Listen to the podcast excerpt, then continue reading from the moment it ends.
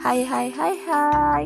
Selamat datang di podcast berilmu Dengan segudang informasi mengenai materi-materi di sekolah dasar Khususnya untuk kelas 4, 5, dan 6 Bersama aku, Kak Jasinta Oke, episode kali ini kakak akan membahas mengenai sumber energi minyak bumi. Minyak bumi merupakan sumber energi yang terbatas dan tidak dapat diperbaharui. Proses terbentuknya pun sangat lama, butuh waktu jutaan tahun yang berasal dari fosil-fosil makhluk hidup atau yang sudah mati.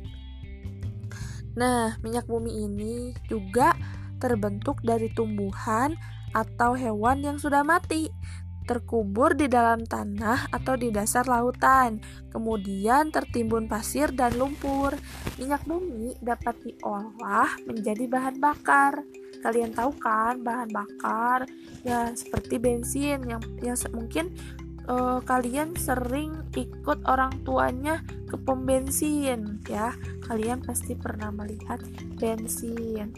Nah, jika minyak bumi digunakan secara terus-menerus tanpa penghematan, maka akan cepat habis ya.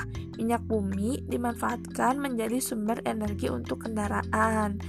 Nah, kendaraan yang biasanya digunakan untuk pergi beraktivitas. Ketika kita mau keluar kota, kalian pasti menggunakan mobil atau kendaraan bermotor ya. Nah, kendaraan tersebut membutuhkan energi yang terbentuk dari bahan bakar minyak bumi. Nah, untuk membutuhkan energi dalam bentuk minyak atau biasanya kita sebut bensin ya. Nah, berikut ini beberapa bahan bakar hasil olahan minyak bumi. Yang pertama, gas LPG. Kalian tahu kan gas LPG? Kalian pasti pernah melihat ibu atau ayah kalian itu membawa sebuah tabung yang berwarna hijau itu merupakan LPG, yaitu bahan bakar untuk memasak.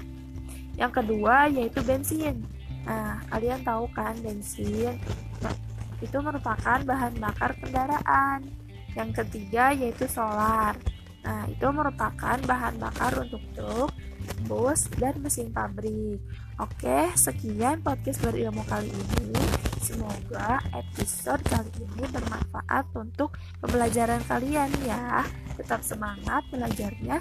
Sampai jumpa di episode selanjutnya. Bye bye.